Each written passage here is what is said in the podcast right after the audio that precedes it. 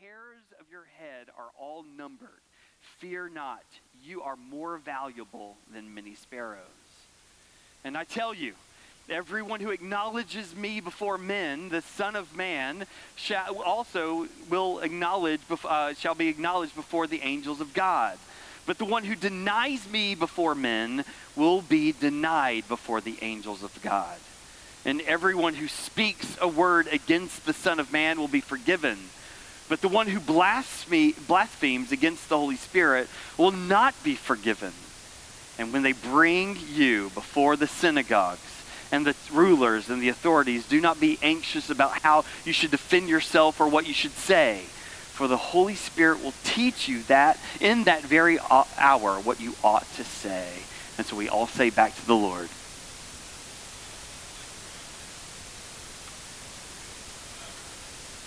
The grass withers and the flowers fall. Amen. Go ahead and be seated. Well, just a cursory read of this passage, you will notice that we don't have one or two, but we have three really, really hard teachings from the Lord. Amen. And so, if you look at these passages, these are not easy passages to even understand, much less to be heard and to taught. So, we would encourage you all as we read and teach through this uh, to understand that these are the words of Jesus Christ Himself. And He is teaching them to us for our benefit. Part of God's grace, part of His goodness, is to expose us to things we would naturally not know in and of ourselves. And with these three teachings, we will see clearly that he has an agenda to get our attention. All right, we have another week where we have another crowd of people, a crowd of people that are encircling Jesus, and they're really trying to press in on Jesus. Uh, some would even say there are thousands of people, a throng of people that have gathered around Jesus so strong that they use the word trample. So there's a threat here there's a pressing in on Jesus that there are so many people that you're actually starting to get squeezed. So you see the picture. Everyone is clamoring to get to know Jesus. They've heard his teachings, they understand his miracles, and they're trying to get a little closer to him. And the, these crowds are swelling over and over and over again so that there is a threat of trampling. But Jesus does something when the crowds get this large, and it's a little bit counterintuitive. Most of us are egocentric. We want the crowds. We want the biggest crowd possible. We want the audience to fill up arenas, right? That's our natural tendency. But what Jesus does is when the crowds begin to swell, he actually says some really hard things in order to dissipate that crowd to get to the heart of exactly who we are. And so here we have three hard, hard teachings with that exact same thing to try to try to ease the crowd to understand what there's going. Jesus does something unexpected in this moment. In the crowds and in the throngs with lots of thousands, he actually withdraws the 12 disciples. He stopped talking to the masses and he actually zeroes in on this and he says, I have something to say to you, disciples. So there's a level of preference here. Disciples, I want you to hear this. There's a, even a level of intimacy, meaning he's carving away these 12 in order to share with this ex- exclusive crowd of people. I want you to hear this. Now, some of you say that's a little bit unfair. Does Jesus have a VIP or a back row, back uh, stage pass? Maybe. But it's less preferential and more just intentional.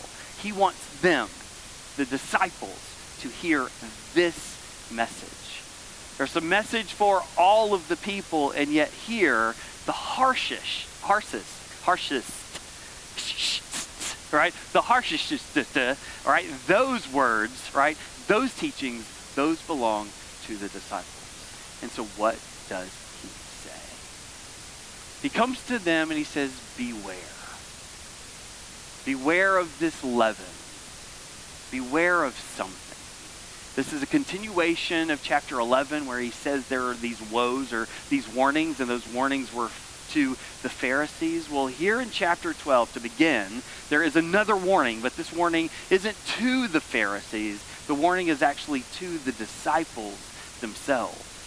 This is the innermost circle getting the harshest language possible of Jesus. And so what does he says? He says there is a leaven. There is yeast. There is something that has made it in its way into your group of people, and you need to be warned of this. And so, what type of things is he warning against? Is he warning against greed? Right? Is he w- warning against extortion? Is he warning against homosexu- uh, homosexuality? Is he warning about these big, monstrous sins that everyone is looking at and pointing their fingers at?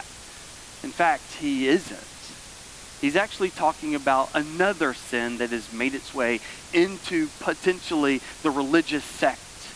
He's talking about hypocrisy. It's not the big sins that Jesus is going after this morning.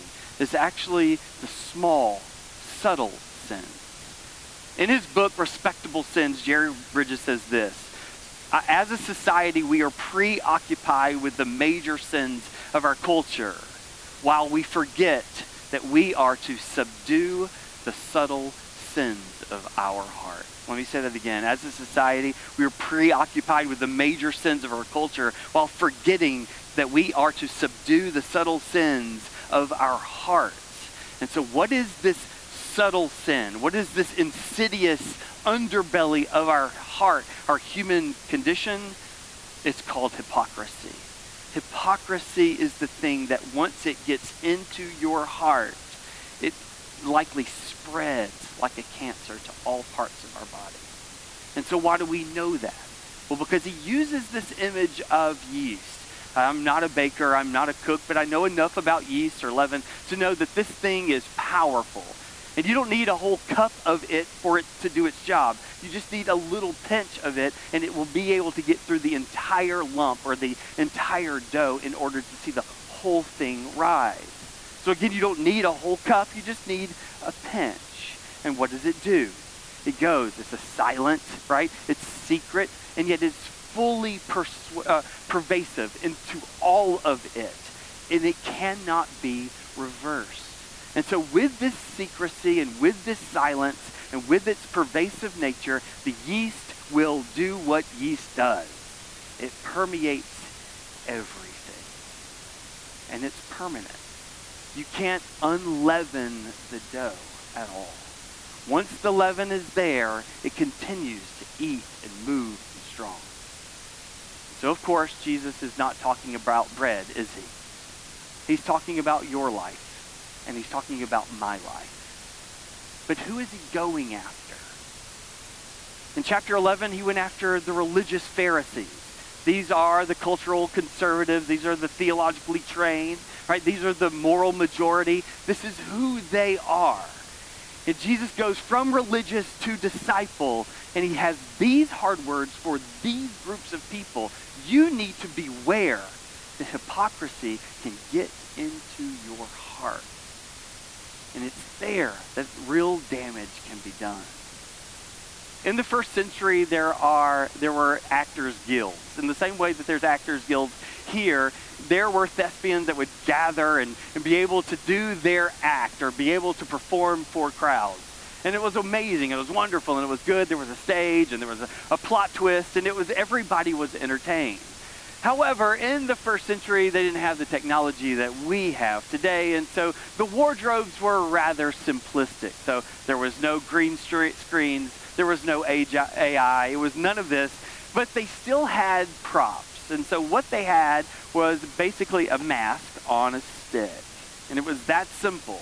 And yet these actors were able to hold up this mask on a stick, and on this mask it had either it was portraying happiness, right, in order to be happy, and then sadness in order to portray happiness. And the actors would literally speak behind the mask in order to act for the crowd. Well, do you know what the word hypocrisy uh, uh, derived from? The word actor. So, actor and hypocrisy are very similar in nature because the actor was acting. The actor was portraying something from behind the mask.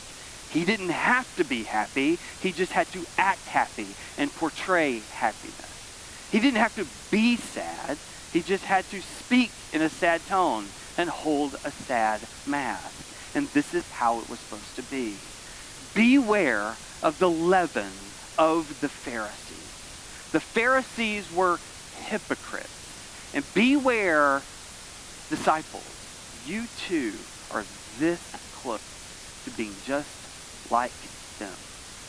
There is a razor's edge. There's a cliff in which you could step into, and that is into the world of outward appearance that does not reflect your inner love.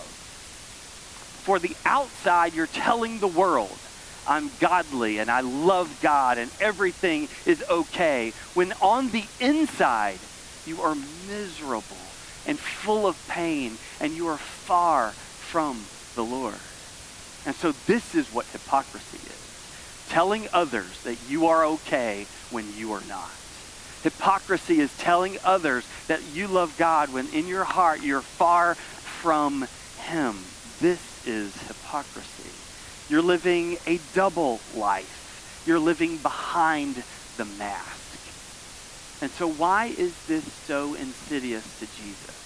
Why is he bringing this warning to you and me? It's because he loves authenticity. He knows that there is only one who's lived perfectly, and that's him. For all everyone else, we're all posers. We're all actors. We really all are hypocrites. There are some in here that have, are on the knife's edge of walking away from Jesus, walking away from Christianity, walking away from religion in general because of this idea of hypocrisy. Hypocrisy is not though. Hypocrisy is acting like you're okay when your world is falling apart. Hypocrisy is acting like I am, there's nothing wrong with my life. Portray that it is. Jesus wants our full self. He wants us to be honest about who we truly are. And so the opposite of hypocrisy is actually confession. Confession, confession of your real self and the real you. Because we're all limited. If you have it on your display that all Christians are okay all the time, that is not true at all. We are a mess. We are a mess, and that's on purpose. We're broken, and that's on purpose because we need a Savior. Hypocrisy gets down into the heart of our hearts because it's subtle, and it makes us believe that we're actually okay. We need to repent of these things, and we need to repent of a double life. Jesus actually does a little threatening here, though. He says everything that is done in secret will actually be shared with other people. It will be shouted from the rooftops. Meaning, all students who do your cheating, you will get caught. Either your conscience will have to confess or some, someone will catch you. All church leaders who are embezzling money, you will get caught. All mothers who are caught abusing or abandoning their children, she will be found out. Justice will prevail. Things will come out into light. Proverbs 28 tells us that whoever conceals their transgressions will not prosper, but those who confess and forsake, he will obtain mercy. And so, Christians, we're not perfect, but we are confessional. We don't have our act together, but we should ask the Lord over and over and over to forgive us our sins. And so there are these rooftops, and there is this light of day which things will come out. It'll either come out by accident or come out by confession. These are our two options. And so for the believer, our job is to confess our sins one to another, and we will be healed. that's the new kingdom. right? Not acting like you have it all together. The new kingdom of God is actually being transparent with brothers and sisters that we need Jesus. And so, a little thought activity for you. Let's just think about your last week. What if everything that you did or thought or said from this last seven weeks were on display for everyone to see and to judge? What would they find? So everything on your, your search history, everything is out in the open. You can't dodge it. We're all seeing it. Every purchase that you made out in public for everyone to see every text message that you sent, both angry, right, or manipulative, are out in public for everyone to see. This is Jesus' uh, warning to us. That if you knew those things were going to come out in public, would it change your behavior? Fundamentally, Jesus is saying, yes, you would change. And Jesus says, I can see it all. I really can see everything that you're doing, and yet you're not changing. I can see your heart, I can see your thoughts, and I also can hear your lack of confession, and that makes us hypocrites. Jesus is the strongest warning, these three teachings. He comes after hypocrisy because it's rank. It diminishes the grace of Jesus. It diminish, diminishes the good news of the gospel of Jesus in that we think that we could be our own saviors. We cannot.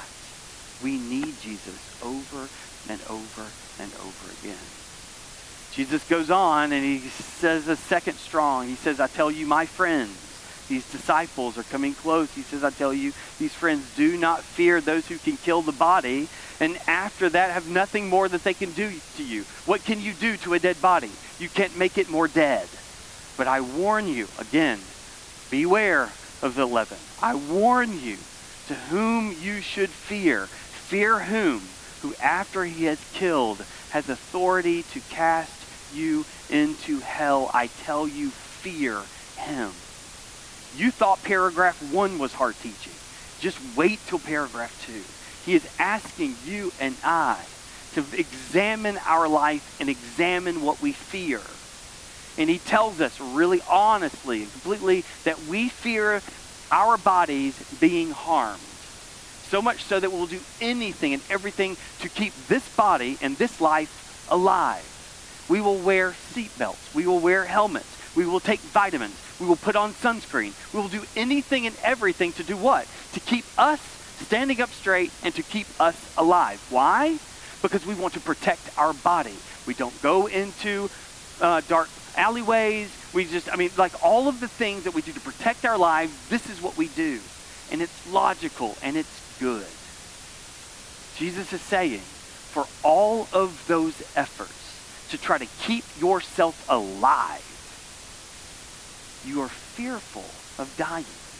You're fearful because you don't want this life to end. But in the same way, fear God. Because God has more authority and more dominion over just a seatbelt and a helmet and physical protection. He actually has authority and dominion over your soul. There's something that will last more than 60 or 70 or 80 years on planet Earth, and it is called your soul. And it is God Himself who has dominion over it, so we are to fear God, fear Him. So, this fear is this idea of reverence and awe over who God is and what He is. We are to see his holiness, and we're able to understand who he is. Holy, holy, holy is the Lord God Almighty. We hear this in the scriptures. Why? Because this is who he is. We are to fear the one who is fully holy for us. God's people have always been instructed to fear God, fear him more than anything else. It started all the way back in the Old Testament, started with Abraham. Abraham on, the, on Mount Moriah when he was about to sacrifice his son Isaac. God himself speaks and he says, Now I know Now I know that you fear me. However, you and I, as God's people, again, this is a, the smallest group of people, we don't fear God like we should. Instead, we are too trivial with our lives. We focus only on protecting our bodies without re- realizing that we are to protect our soul. Did you not know that fearing the Lord is a good thing? It's actually the best thing because we're all built for eternity. Every one of us will live for all eternity. No doubt about it. It just depends on our destination of that eternity. This is one of the times when Jesus actually uses the word hell. And he teaches a very literal hell to his disciples. And with this warning, he says, there is a place that is so strong, so bad that there needs to be a warning that we are to fear him. It's a physical place called Gehenna. It's in it's outside of Jerusalem. It's in in uh, Israel. It's a valley. And in this valley, that's where they throw all of their garbage. And in this garbage, they start to burn this garbage. It's just absolutely, it's just perpetual burning. It's terrible. It's a forsaken valley that just torments everyone. And he just says, I want you to look at that valley and I want you to see it smoldering. And he says, there's a warning there for your eternal soul. He starts this paragraph, dear friends, and he says, there is an opposite. There is a con- there's a contrast here. Dear friends, I want you to understand that there is a real grave consequence for your soul if you do not believe in Jesus.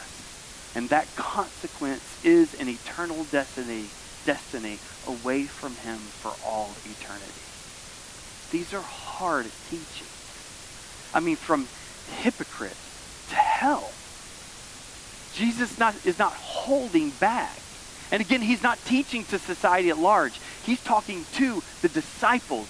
These are the people, God's people, that he's warning fully and completely that we need to weigh our decisions on earth. The things that we do on earth will have eternal consequences.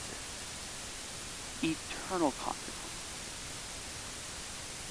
And the last paragraph, just to sum up, not that it's any easier, he says, Then I tell you, everyone who acknowledges me before men, the Son of Man will acknowledge before the angels of God. That's a good thing. But the one who denies me before men will be denied before the angels of God. Everyone who speaks a word against the Son of Man will be forgiven. But the one who blasphemes against the Holy Spirit will not be forgiven. From hypocrisy to hell, now to straight up blasphemy. Speaking ill will toward someone else and this ability to not be forgiven. These are hard words from Jesus.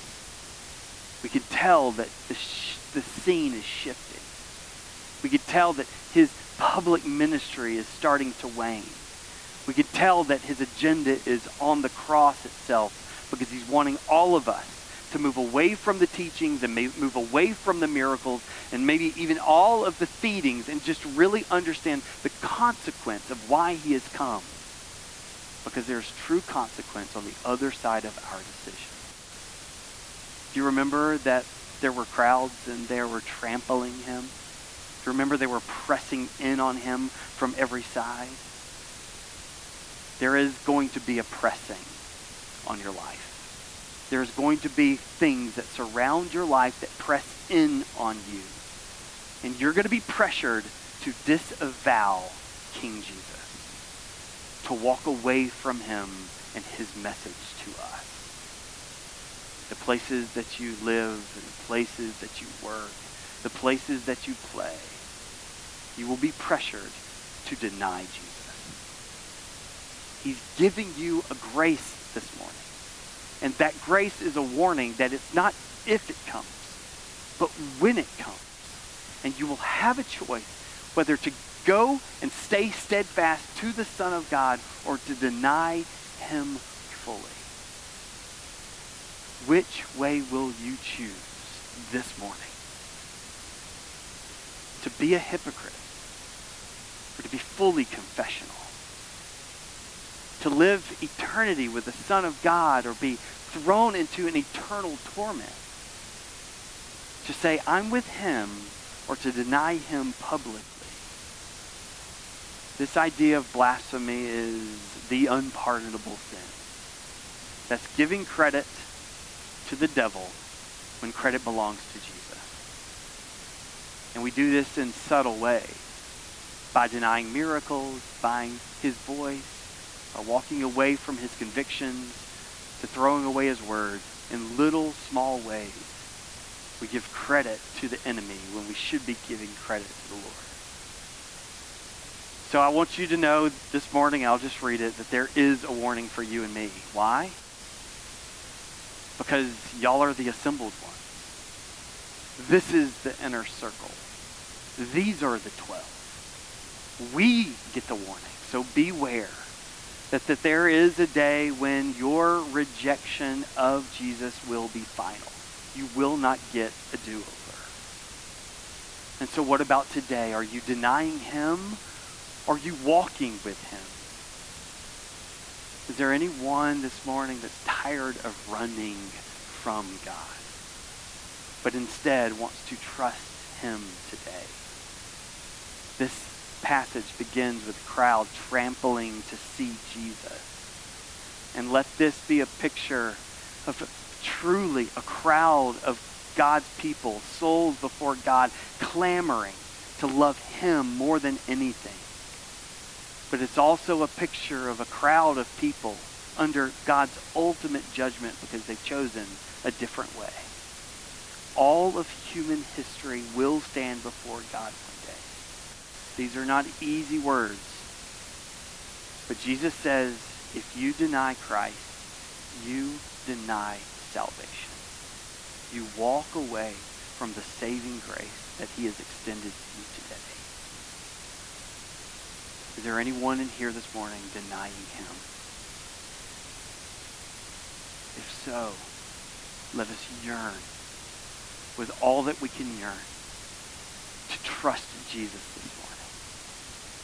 What do we do? What do we do in a moment like this? What do we say in a moment like this? And that's how our passage ends. That in a place of conflict, in a moment of confusion, we just cling to the Holy Spirit to teach us, to tell us what to say in a moment like this have I denied him? Have I walked away from him, religious person?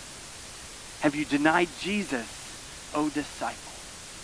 And if you have, this is your warning to come back to him this very day. For today is a day of salvation. Let me pray for us. And so, Lord, we pray in your strong name that these words are not easy. You've called us a hypocrite. You've threatened us with hell and you've threatened us with blasphemy. And these are your people. These are your warnings to your people. Will you allow revival not to be on the outside but the inside this morning?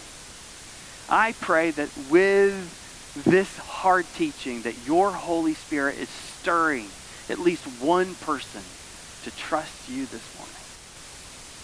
King Jesus, you start this idea that your friends are on a razor's edge, on a precipice to either deny you or continue on. Help us to cling to you and you only. And so, Lord, on the night that you were betrayed, King Jesus, we know that, Lord, we are so likely to walk away from you. Help us to be steadfast. But God, in our seasons of doubt and in our season of frustration, help us to look to you and you only who per- persevered perfectly on our behalf. Lord, one reason we teach just verse by verse and passage by passage is so that we don't jump over the hard passages. We believe that this hard passage was for me this week. For us this week, for us to be truly convicted by your word. Pray now, Lord Jesus, that you do the heavy lifting. And it's in your name we pray. Amen. And so there is